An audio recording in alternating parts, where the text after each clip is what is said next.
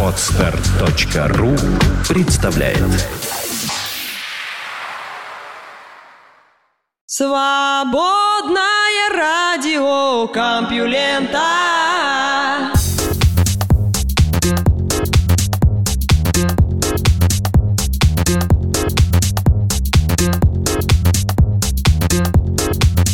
Здравствуйте, слушатели свободного радиокомпьюлента. Вы слышите Лёшу Халецкого, а этот выпуск называется «Африканские женщины». Хотя, конечно, традиционно ни слова об Африке и женщинах в ближайший час не будет.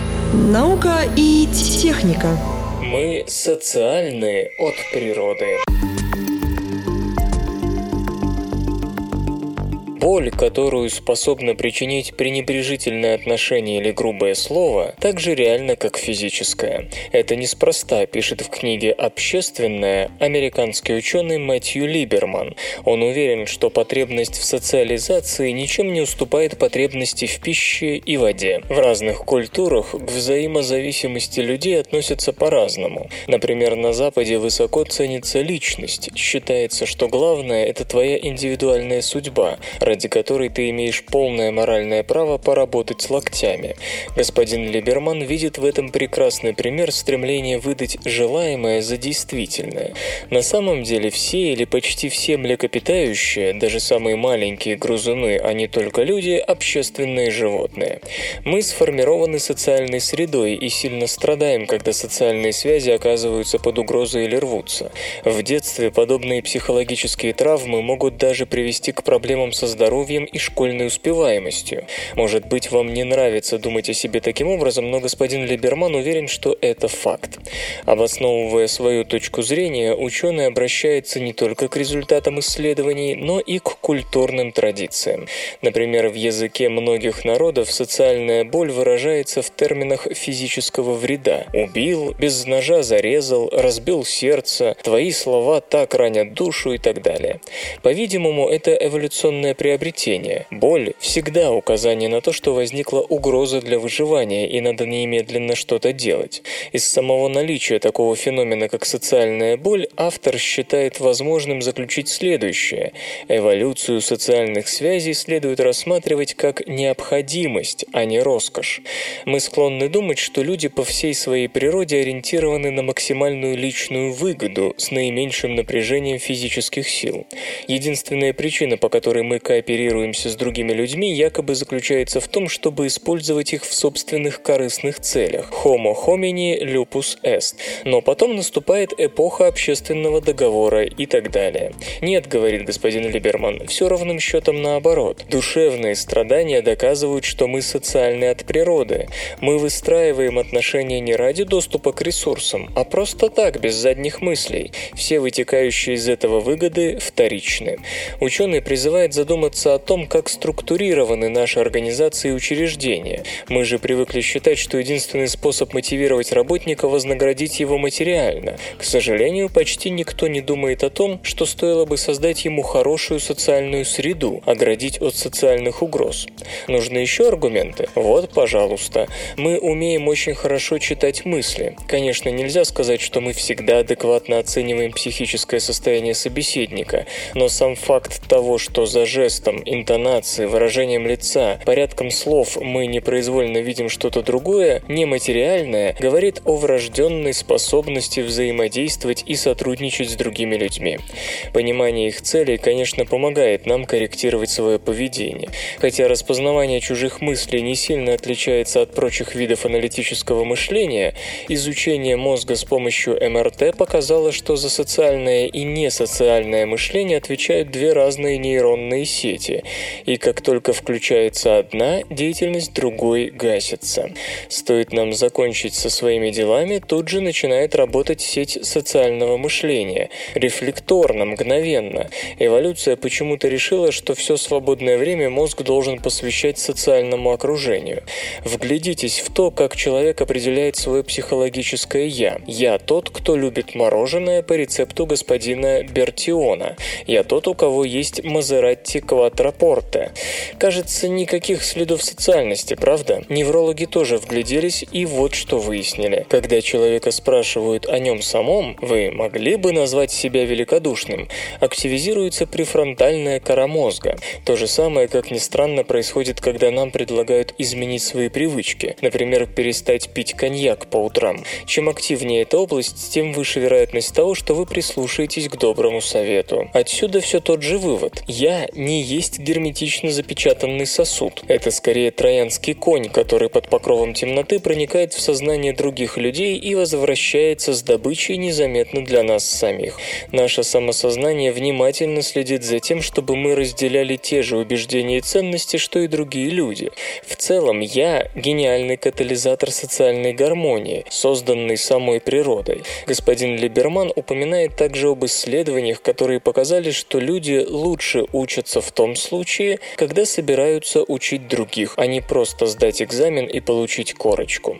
Иными словами, нейронные сети, отвечающие за социальность, принимают участие в работе памяти. Поэтому ученые предлагают ввести такую практику. Пусть, скажем, 14-летние школьники становятся учителями 12-летних, а сам преподаватель в таком случае превратился бы в учителя учителей.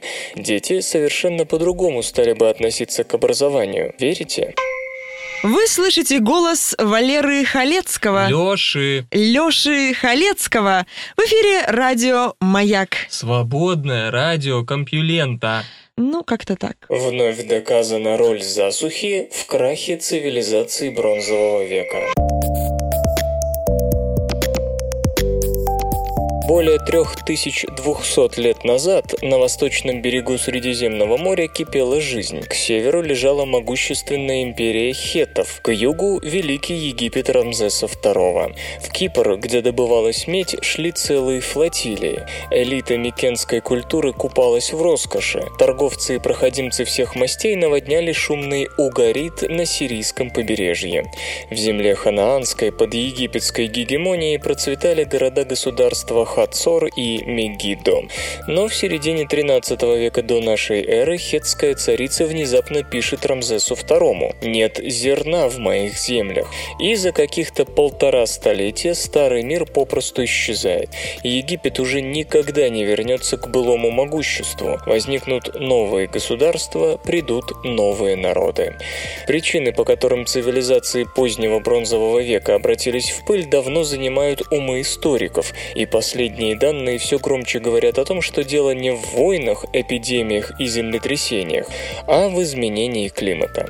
Свою лепту в исследование внесли израильские ученые. Несколько лет назад Израиль Финкельштейн из Института археологии Тель-Авивского университета и Стив Вайнер из Института Вейцмана получили грант от Европейского исследовательского совета для проведения 10 исследований, направленных на реконструкцию истории Древнего Израиля. В данном проекте господин Финкельштейн объединил усилия с полинологом Дафной Ланггуд из Тель-Авивского университета и Томасом Литтом из Института геологии, минералогии и палеонтологии Боннского университета ФРГ.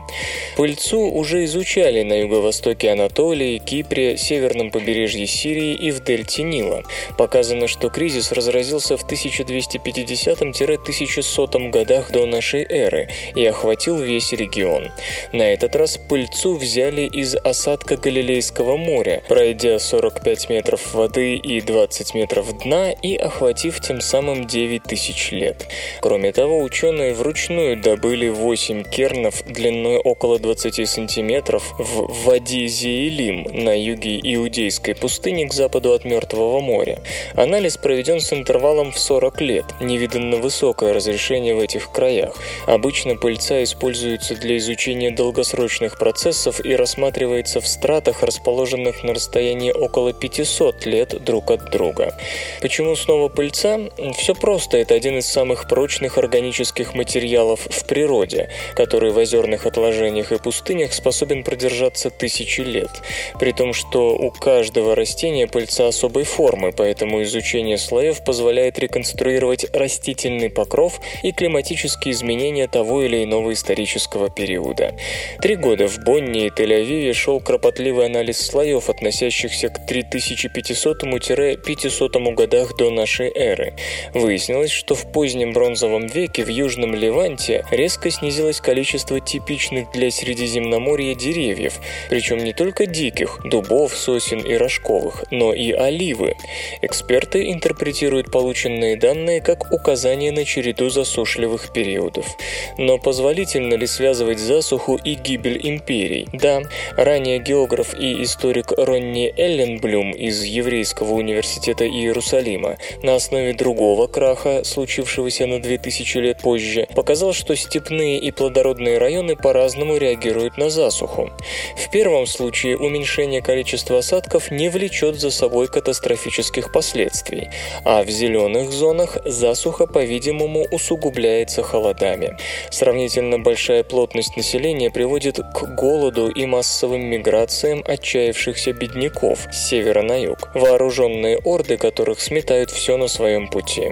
После засухи конца бронзового века наступил влажный период. В Восточном Средиземноморье произошла смена культур, установился новый порядок, породивший в Ливанте царство библейских времен. Стоит отметить, что авторы Библии сохранили память о страшных временах. Помните сон фараона о том, как семь тучных коров были съедены семью тощими? Доминирующая теория темной энергии противоречит новым наблюдениям. Космологическая константа, основное объяснение темной энергии, работает только в том случае, если параметр W, соотношение давления и плотности, уравнение состояния темной энергии равен минус единице. Однако свежие данные эксперимента Pan-STARRS показывают, что минус единицы никак не получается. Исследование опирается на данные по взрывам сверхновых типа 1А, считающихся эффективным средством определения дистанции в дальнем космосе, поскольку энергия этой коллизии всегда одинакова. Тем самым, сверяя яркость, наблюдаемую астрономами с этой величиной, всегда можно определить расстояние. И по этим измерениям получается, что значение W равно минус 1 и 186 тысячных. Если W таково, это значит, что самая простая модель, объясняющая темную энергию посредством космологической константы, неверна, полагает Армин Рест из Института космического телескопа, ведущий автор исследования. Ученый предупреждает, речь идет о самой первой обработке новых данных, и с уверенностью говорить об этом пока рано. И все же результат есть результат. Если анализ его группы верен, космологическая константа, некогда уже выбрасывавшаяся Эйнштейном на свалку, может начать второй тур по тому же маршруту. Пока анализ основывается на информации лишь о 150 сверхновых типа 1А, наблюдавшихся в 2009-2011 годах первым телескопом системы Pan-STARRS. Такие сверхновые взрываются, когда предшествующие им белые карлики достигают определенной пограничной массы. Поэтому их вспышки всегда имеют одинаковую исходную энергию. После спектроскопических наблюдений света от сверхновой можно узнать уже не расстояние до нее, а то, насколько именно расширение Вселенной в районах, через которые прошел свет от сверхновой на пути к Земле, повлияло на излучение от вспышки, которое мы видим. Ученые сопоставили эти данные с наблюдениями Планка, евроспутника, занимающегося реликтовым излучением, и тем самым получили основу для вычисления уравнения состояния темной энергии. Многое можно было бы списать на особенности калибровки телескопов и физику сверхновых, не всегда ведущих себя в соответствии с моделями. Однако ранее к подобным выводам уже приходила другая группа исследователей, как раз так и поступившая, а значит не отважившаяся на решительные выводы. Так что у группы господина Реста пространство для маневра не такое уж и большое. С космологической постоянной и впрямь что-то может быть не так. Задуматься заставляет уже то, что W отличается от минус одного для экспериментов трех разных научных групп. Какова, возможно, новая физика, стоящая за этим явлением? Точнее, что делать, если темная энергия не космологическая постоянная? Столь странная Определенное значение W может указывать на то, что темная энергия не всегда была постоянной. Она могла существенно варьироваться в течение истории Вселенной. Такой подход к темной энергии известен давно. Ряд ученых считает, что речь идет о некой квинтэссенции или динамическом поле, энергетическая плотность которого может меняться в пространстве, то есть быть разной в разных регионах Вселенной и во времени. Всем понятно, что такой подход не у всех вызывает восторг. Если темная энергия действительно квинтэссенция, как впервые предположили в 1967 году, теоретически становится допустимым нарушение принципа эквивалентности, а то и варьирование физических постоянных в разных районах Вселенной, что, строго говоря, пока не находит особенного подтверждения в астрономических наблюдениях. Как говорит Адам Рис, Нобелиат 2011 года, награжденный за открытие темной энергии в конце 90-х, следующий год-два и аналогичные работы по проекту Pan-STARRS либо подтвердят, либо опровергнут выводы группы Армина Реста. И если случится первое, физику ждут большие перемены. Вслух и с выражением читаю стихотворение. Николай Маршен «Азбука коммунизма».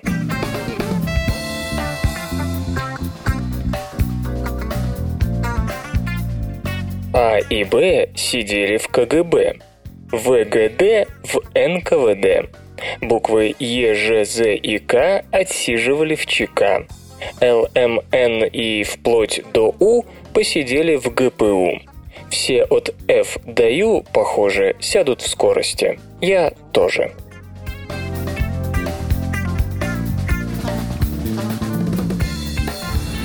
Наука и техника. Как погода влияет на настроение. Погода – источник множества метафор для наших переменчивых умов. Взор посветлел, чело омрачилось. Перспективы могут быть радужными, будущее – туманным, отношения – бурными. Как и погода, наши эмоции иногда кажутся непостоянными и неконтролируемыми силами природы. Да, погода подарила нам выразительный язык для описания нашей эмоциональной атмосферы. Но, может быть, она еще и определяет ее? Пасмурные дни приносят с собой невеселое настроение, не правда ли? И разве не закипает кровь в жилах, когда поднимается ртутный столбик? Очевидно, из-за всех аспектов погоды Солнце теснее всего связано с настроением. Хотя эта связь слабее, чем многие себе представляют, солнечный свет, как было неоднократно установлено учеными, повышает настроение, притупляет грусть, снижает усталость. А все, что меняет настроение, влияет на поведение. Счастливые благосклонно относятся друг к другу, другу, и в солнечные дни мы чаще помогаем людям. Одно из американских исследований показало, что в штате Миннесота посетители кафе в такие дни оставляют более щедрые чаевые. Радуются не только официанты, но и инвесторы. В солнечную погоду доходы от акций растут. Под солнцем тают даже сердца неприступных красоток. Французский психолог Николя Гиген провел следующий эксперимент. Привлекательный мужчина подходил к одиноким женщинам и спрашивал у них телефонный номер номер. «Ты такая красивая!» – вкратчиво бубнил соблазнитель. «Я позвоню, и мы сходим вместе куда-нибудь». Так вот, под солнцем ему повезло в 22% случаев, а в пасмурные дни – в 14%. Ранее господин Геген исследовал влияние на успех флирта цветов и кондитерских ароматов. Интересно, дождемся ли мы студий, посвященных шоколаду и щенкам? А пока давайте улыбнемся психологам, подтверждающим стереотипы. Американцев интересует интересуют деньги, французов – романтика, а австралийцев – шопинг. Джозеф Форгас из Сиднея показал, что солнце влияет и на сметливость. На выходе из бутика покупатели спрашивали о десяти необычных предметах – игрушечном тракторе, розовой свинье-копилке и так далее. Все эти вещи они могли видеть рядом с кассиром. В пасмурные дни люди запоминали в семь раз больше объектов, чем в солнечные. Эти результаты согласуются с выводами множества исследований исследований, которые говорят о том, что плохое настроение активизирует когнитивные процессы, то есть мы становимся более внимательными. Образно говоря, в серые дни мы начинаем мыслить как люди, одетые в строгие серые костюмы. Ури Симпсон, к примеру, выяснил, что в пасмурную погоду члены приемных комиссий в университетах больше ценят знания экзаменуемых, а в солнечные совсем другие качества. Температура влияет на наше сознание и поведение независимо от солнечного света. Чем дальше от идеальных для большинства из нас 20 градусов по Цельсию, тем сильнее внутренний дискомфорт. Одно исследование показало, что мы реже помогаем друг другу, если температура падает ниже или поднимается выше этого значения. Кроме того, чем выше температура, тем выше агрессия. В более жаркие годы, месяцы, дни и время суток регистрируется больше убийств и массовых беспорядков и чаще сигналят автомобили. Подающие в бейсболе чаще бросают неудачно, и не только из-за потных пальцев. Жара повышает уровень и вербальной агрессии. Недавнее изучение репортажей в средствах массовой информации, посвященных Пекинской Олимпиаде 2008 года, показало, что американские журналисты использовали больше слов с негативной окраской в жаркие дни, даже когда писали о Китае в целом, а не об играх. На настроение влияют не только тепло и солнечный свет. Повышенная влажность вызывает усталость и раздражительность. Колебания атмосферного давления приносят с собой частую смену настроения и головные боли. Некоторые исследователи обнаружили связь между низким давлением и самоубийствами. Если провести социологический опрос в дождливый день, выяснится, что люди, в общем-то, несчастливы. Короче говоря, погода действительно влияет на психологию. Причины тому не всегда очевидны, однако некоторую физиологическую связь можно разглядеть невооруженным взглядом. Ясно ведь, что в жаркий день организм тратит больше ресурсов на терморегуляцию, поэтому нам сложнее сдерживать примитивные эмоции. Отсюда раздражительность и агрессивность. Попадая на кожу, солнечный свет способствует выработке витамина D, а тот содействует повышению уровня серотонина в мозге, и настроение поднимается.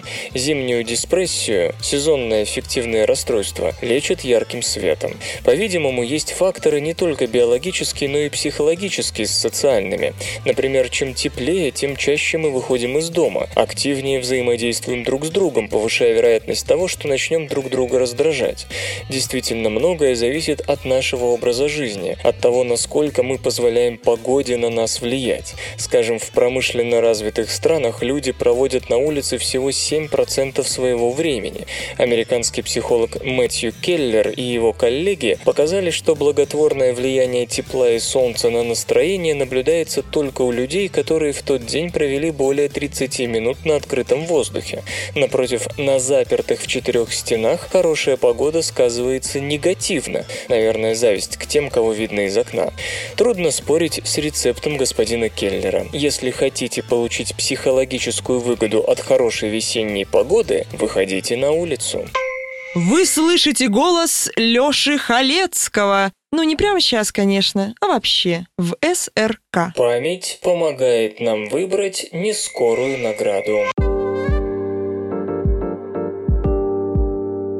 Каждый сталкивался с проблемой выбора между синицей в руках и журавлем в небе, когда нужно либо удовлетвориться небольшой выгодой, которую ты получишь немедленно, либо взять крупный выигрыш, но его придется подождать. И вовсе не обязательно рассматривать эту проблему с финансово-экономической точки зрения.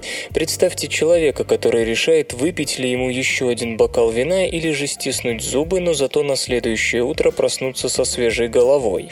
Нейробиологи из университета Пьера и Марии Кюри, Франция, решили выяснить, как мозг ведет в том себе случае, когда человек выбирает или близкую, или далекую выгоду. Собственно, такого рода опыты уже ставились, и в результате ученые пришли к выводу, что ключевую роль в волевом откладывании вознаграждения играет дорсолатеральная область префронтальной коры, которая отвечает за самоконтроль.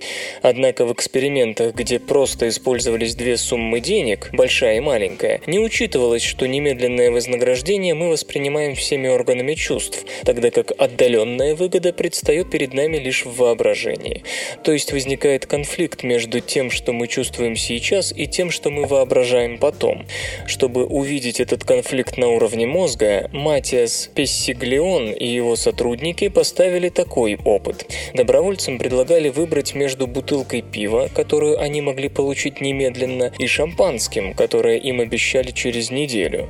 Надо полагать, при прочих равных условиях шампанское было более привлекательным, нежели пиво. При этом пиво было на картинке, а шампанское предлагали на словах, точнее написанным текстом. Как сообщают авторы работы, вероятность отложенного выбора росла вместе с активностью гиппокампа, одного из главных центров памяти. В исследовании участвовали люди с различными поражениями мозга, и если выбор предлагали больному синдромом Альцгеймера с поврежденным гиппокампом, такой человек всегда предпочитал немедленное вознаграждение. Если же выбор делал больной с фронтотемпоральной деменцией, при которой поражается та самая самоконтрольная область коры, то тут решение зависело от сиюминутного импульса. То есть, делают вывод ученые, именно гиппокамп помогает нам сдержать наши желания. Очевидно, благодаря тому, что эта область, как показали недавние исследования, отвечает не только за прошлое, не только за воспоминания, но и за способность моделировать будущее, за воображение. Осталось, значит, лишь дождаться таблеток, стимулирующих гиппокамп, которые будут и память укреплять, и помогать планировать будущее.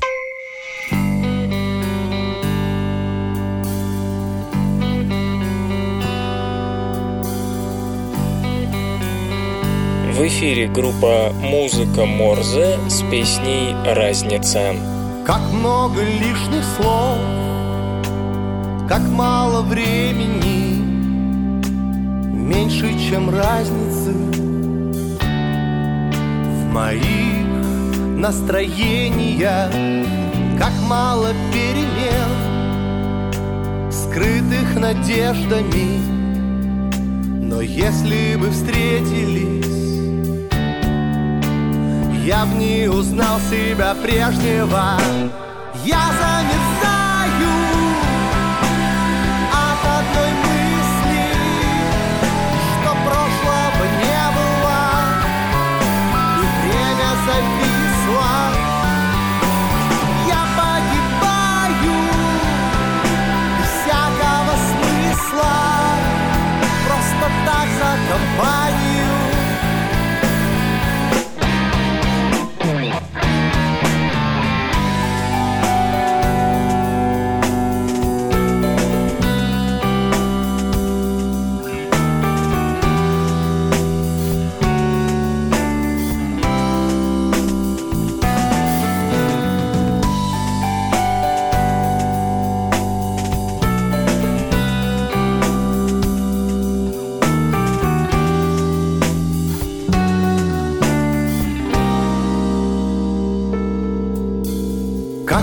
много странных дел без продолжения.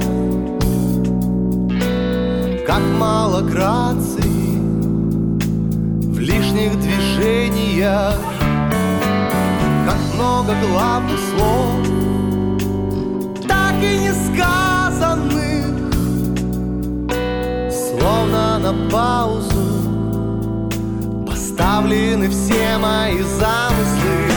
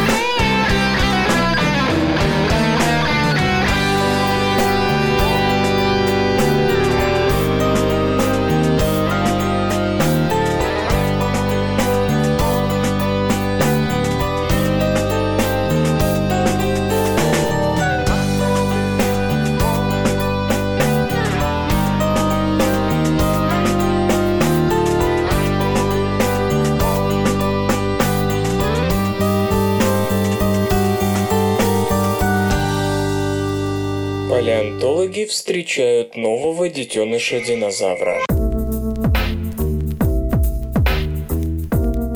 Динозавры, скорее всего, были плодовиты, но в палеонтологической летописи их детеныши встречаются крайне редко. Оно и понятно, в юном организме много хрящей, которые сохраняются хуже, чем кости. И к тому же, чем меньше животное, тем легче проглядеть его останки. Поэтому палеонтологи несказанно рады любому новому образцу. На сей раз перед нами замечательный паразауролов, длиной примерно метр восемьдесят сантиметров, один из гадрозавров, их еще называют утконосыми динозаврами. Он в прекрасном состоянии, в частности, очень хорошо сохранился череп. Это особенно важно, потому что подобный экземпляр позволяет прояснить вопросы, касающиеся роста и развития динозавров. Итак, Северная Америка, поздний мел, пик развития гадрозавров. Огромное количество представителей самых разнообразных видов бороздило континент и щипало травку своими удивительно специализированными челюстями, которые позволяли справляться даже с самыми жесткими растениями.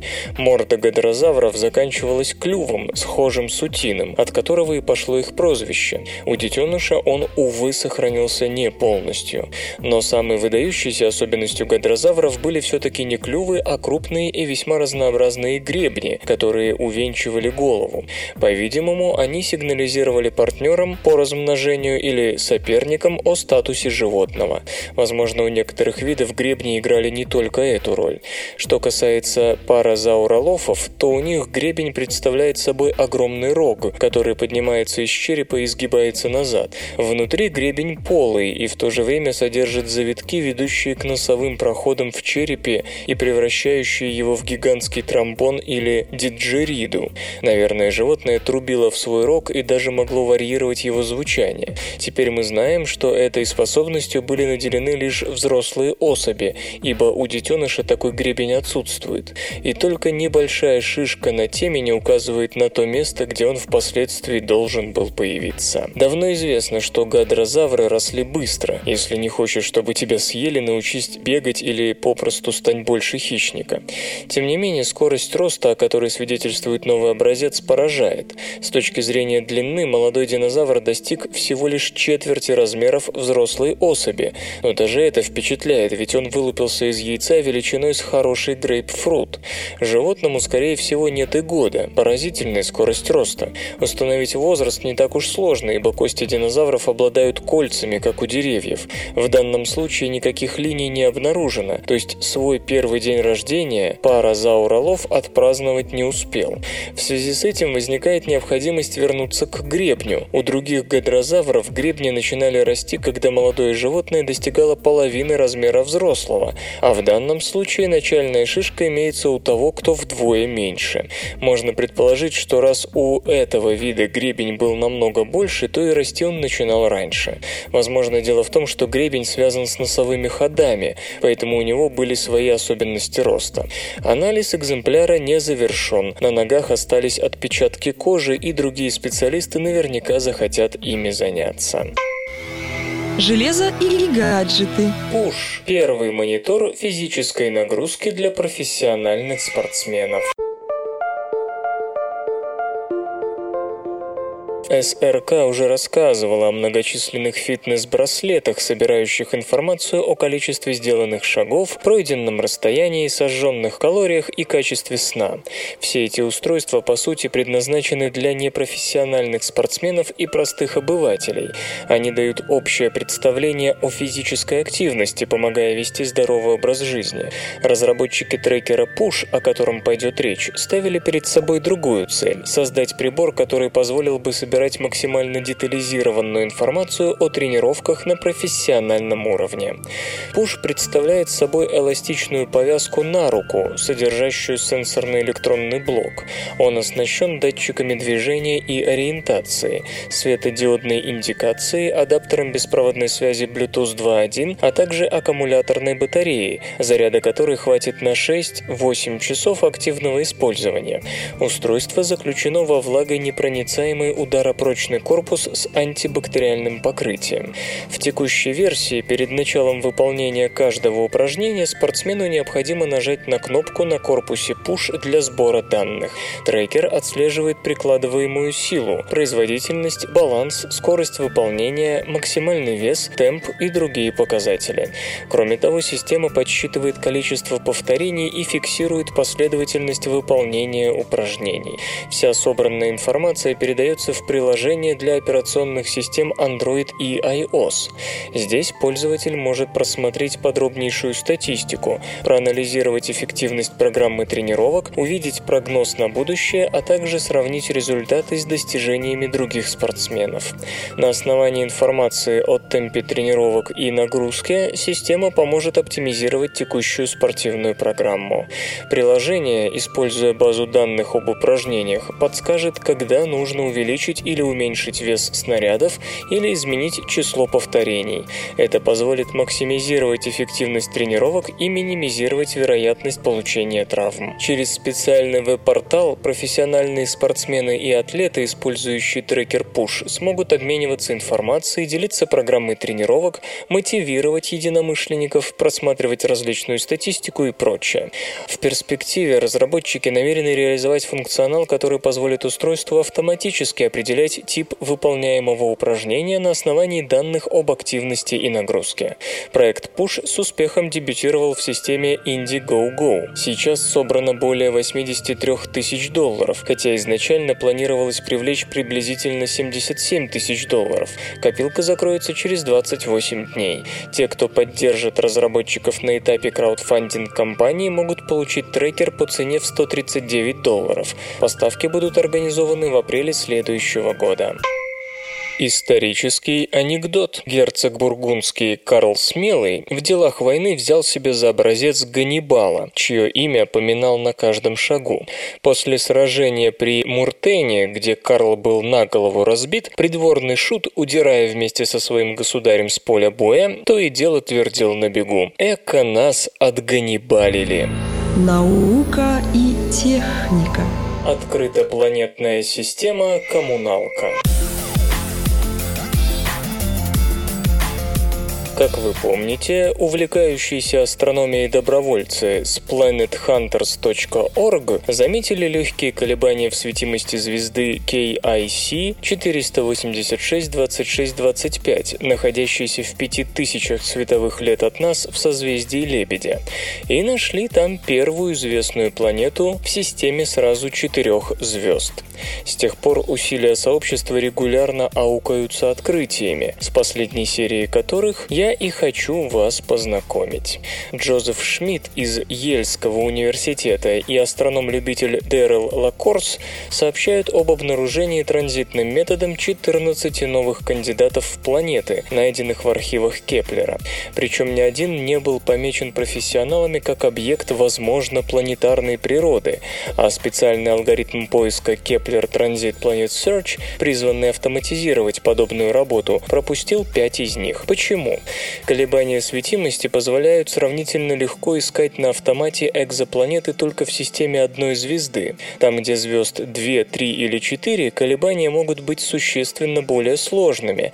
Оттого выделить на их фоне планеты бывает непросто, по крайней мере для алгоритмов. Любители, благодаря своей многочисленности, способны вручную обрабатывать такое количество материалов, которое не перелопатить часто и профессионалам. Да и способность к анализу в нетривиальных условиях у них заведомо выше, чем у алгоритмизированного поиска. Итак, что за экзопланеты были обнаружены на сей раз? Восемь находятся в зоне обитаемости своих звезд, а две проживают в системах с уже известными планетами. Особенно интересно в этом смысле открытие одной из них. До этого в КОИ 351 были найдены шесть планет, так что теперь можно говорить о первой системе из семи планет, зафиксированной Кеплером. До сих пор кандидат в семипланетные системы HD 10180 заявлялся лишь на базе данных спектрографа HARPS, использующего принципиально иной метод выявления экзопланет. Кроме того, отмечают охотники за планетами, лишь 6 HARPS-тел имеют подтвержденный статус, в то время как в семи планетах КОИ-351 авторы рассматриваемой работы твердо уверены. На первый взгляд, эта, по меньшей мере, семипланетная система похожа на нашу. Тамошняя звезда чуть крупнее Солнца, имеет температуру поверхности в 6000 кельвинов. Первые пять планет в ней – суперземли и мини-Нептуны, а чуть подальше располагается пара газовых гигантов. Но сходство отдаленное и обманчиво. Все семь кандидатов вращаются не далее одной астрономической единицы от своей звезды, а самая близкая находится в 75-тысячной астрономической единице, или 11 миллионов километров от светила. Иными словами, они загнаны в область, которая у нас поместилась бы между Солнцем и Землей, а седьмое тело в 20 раз ближе к звезде, чем Уран, седьмая планета Солнечной. Отдельные же планеты, два тела размером с Землю, имеют орбиты, удаленные друг от друга на менее чем 2 миллиона километров, то есть в ночном небе каждый из них светит столь же ярко, как наша Луна. Свежеоткрытая планета радиусом в 2,8 земного, мини-Нептун, имеет 125-дневный период вращения. Она пятая по счету от светила. До сих пор найти ее мешали транзиты как перед планетой, так и за ней. Еще раз, это первая до такой степени плотно заселенная экзопланетная система. В упомянутой HD 10180 самая далекая планета отстоит от своей звезды на 3,5 астрономических единиц, то есть в несколько раз дальше, чем в КОИ 351. Задумайтесь, расстояние от ближайшей до самой дальней из орбит всех семи планет менее 140 миллионов километров, в среднем порядка 20 миллионов километров между соседями. У нас средняя дистанция между орбитами измеряется сотнями миллионов километров, и даже самые близкие соседи разделены в лучшем случае 40-50 миллионами километров. Может показаться, что наличие двух газовых гигантов рядом с пятью планетами меньше Нептуна должно со временем дестабилизировать орбиты последних, однако попытки планет-хантеров смоделировать эволюцию такой системы показали, что несмотря на страшную уплотненность, соседи по коммуналке не слишком мешают друг другу, и на протяжении ближайших 100 миллионов лет система выглядит стабильной. При всех этих идеальных условиях для межпланетных перелетов воспользоваться ими вряд ли кому-то удастся. Ни на открытых планетах-кандидатах, ни даже на их спутниках обитаемостью пока не пахнет. Слишком близки они к светилу, чтобы в отсутствии сильнейшей облачности поддерживать жизнь земного типа. Правда, как отмечают авторы исследования, КОИ-351 еще потребует повышенного внимания, поскольку в многопланетных образованиях такого типа сначала находят лишь ближние экзопланеты, а гипотетические еще не открытые тела вполне могут отстоять дальше от светила, таким образом попадая в зону обитаемости. Среди других новооткрытых планет есть 8 тел, формально лежащих в зонах обитаемости, однако по размерам на суперземле похоже лишь одна или две. Остальные отнесены к мини-Нептунам, где даже нахождение в зоне обитаемости может способствовать развитию жизни лишь на больших спутниках, типа наших Титана или Европы. Новая работа доводит общий список кандидатов в планеты, открытых сообществом planethunters.org до 60, что, учитывая срок, за который это было сделано, выглядит достойным достижением. Где-то что-то с кем-то происходит. СРК. Новое устройство сможет хранить энергию прямо на микросхемах. Открытие суперконденсаторов на кремнии указывает на то, что почти любое устройство на кристаллическом кремнии, включая фотоэлементы, помимо своих прямых функций, способно без увеличения толщины еще и хранить электроэнергию. Если вы спросите специалистов о том, можно ли сделать суперконденсатор из кремния, они скажут вам, что это сумасшедшая идея, говорит Кэрри Пинт из Университета Вандербильта США, возглавляющая разработку таких ионисторов. В отличие от них, мы знаем, как это сделать. Храня энергию не в ионах, как обычные аккумуляторы, а в электронах, суперконденсаторы разряжаются и заряжаются за минуты, а не часы, и работают миллионы циклов вместо тысяч. Главный недостаток ионисторов – меньшую, чем у химических аккумуляторов емкость, пытаются одолеть множеством способов, хотя в основном речь идет об использовании графена и нанотрубок. Но чтобы поверхность обкладок таких конденсаторов могла хранить максимум электронов, она должна быть предельно неровной, состоящей из высоких наногребней и пор. Увы, в этом случае сборка такого наноматериала из графена очень трудна. Для решения проблемы матрицы таких наноконструкций группа господина Пинта обратилась к пористому кремнию, материалу с контролируемой и хорошо известной наноструктурой, изготавливаемому с помощью электрохимического травления поверхности кремниевых подложек. Так удалось создать исключительно пористую наноструктуру, проблемой которой оставалась лишь готовность кремния реагировать с электролитами суперконденсатора, то есть та слабость, которая, по словам Кэрри Пинта, делает саму идею такого устройства безумной. Во избежание подобных реакций разработчики покрыли пористую поверхность кремния углеродом, а затем нагрели до 600-700 градусов по Цельсию. Если вы думаете, что ученые хотели покрыть кремний графеном, то ошибаетесь. Чтобы получить графен из карбида кремния, полуфабрикат нагревают до 1400 градусов по Цельсию и выше. Прямо скажем, итог эксперимента оказался неожиданным. На поверхности относительно слабо нагретого кремния с углеродным покрытием образовался слой графена толщиной в несколько нанометров.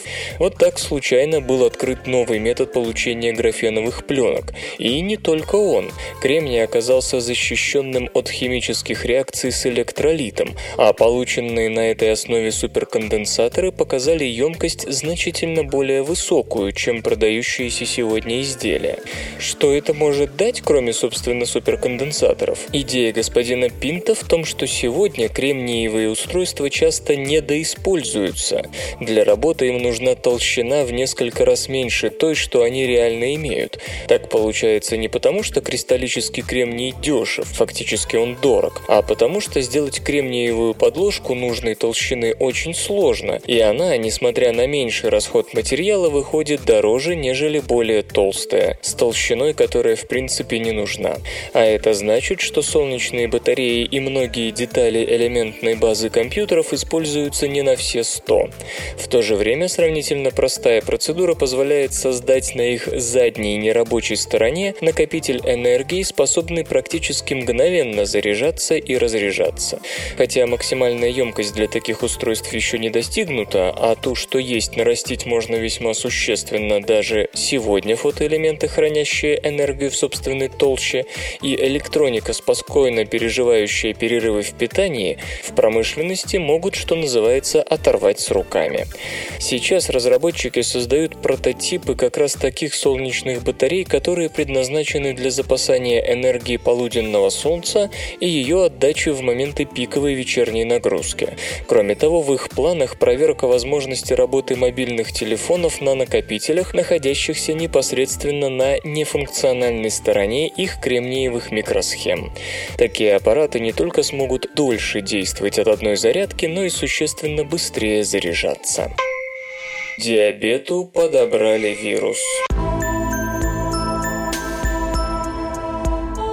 Диабет первого типа возникает из-за того, что в поджелудочной железе погибают клетки, синтезирующие инсулин. Часто это происходит в довольно раннем возрасте, чуть ли не в детстве, и человек тогда вынужден почти всю жизнь проводить на инсулиновых инъекциях.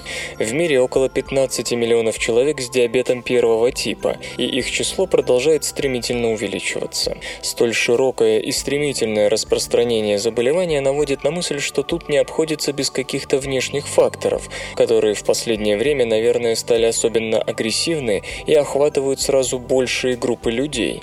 С одной стороны, уничтожение инсулиновых клеток можно объяснить аутоиммунной реакцией, а иммунитет, как известно, более чем чуток к факторам среды. С другой, не исключено, что диабет первого типа возникает из-за конкретного вирусного возбудителя. Впрочем, ученые давно обсуждают вирусную природу диабета. Исследования на животных показали, что некоторые группы группы вирусов вполне способны на такое злодейство. Особенно это касается энтеровирусов. В ряде работ утверждается, что есть определенная связь между ними и диабетом первого типа. Энтеровирусы часто встречаются у детей, у взрослого же можно найти едва ли не сотню их разновидностей, и среди них есть возбудители миокардита, менингита, полиомиелита.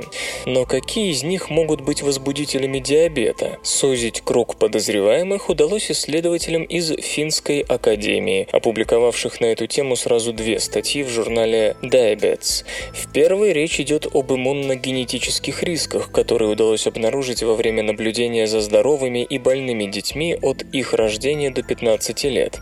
Во второй, на примере детей из разных стран Европы, говорится уже о конкретных вирусных возбудителях. Исследователи пришли к выводу, что вирусными виновниками диабета первого типа можно назвать вирусы Коксаки, группу энтеровирусов, которые хорошо размножаются в желудочно-кишечном тракте человека. Вирусы Коксаки делятся на три группы, но диабет, по-видимому, могут вызывать только представители группы Б. Прочие вирусы Коксаки и другие 35 типов энтеровирусов к этому заболеванию вряд ли имеют отношение. И это вполне согласуется с другими работами, в которых было установлено, что вирусы Коксаки группы Б способны проникать в поджелудочную железу и повреждать инсулиносинтезирующие клетки. Конкретный механизм того, как эти вирусы вызывают диабет, предстоит еще изучать и изучать. Однако исследователи полагают, что разработку вакцины против них можно начать в самом ближайшем времени. Вирусы Коксаки группы Б не слишком многочисленных, их всего 6 разновидностей, поэтому создание эффективной вакцины не представляется чем-то сложным. И хотя это вряд ли решит проблему диабета первого типа целиком, очевидно, что такая вакцина позволит заметно улучшить статистику по этому заболеванию. Компьютер. Лента. Подкаст.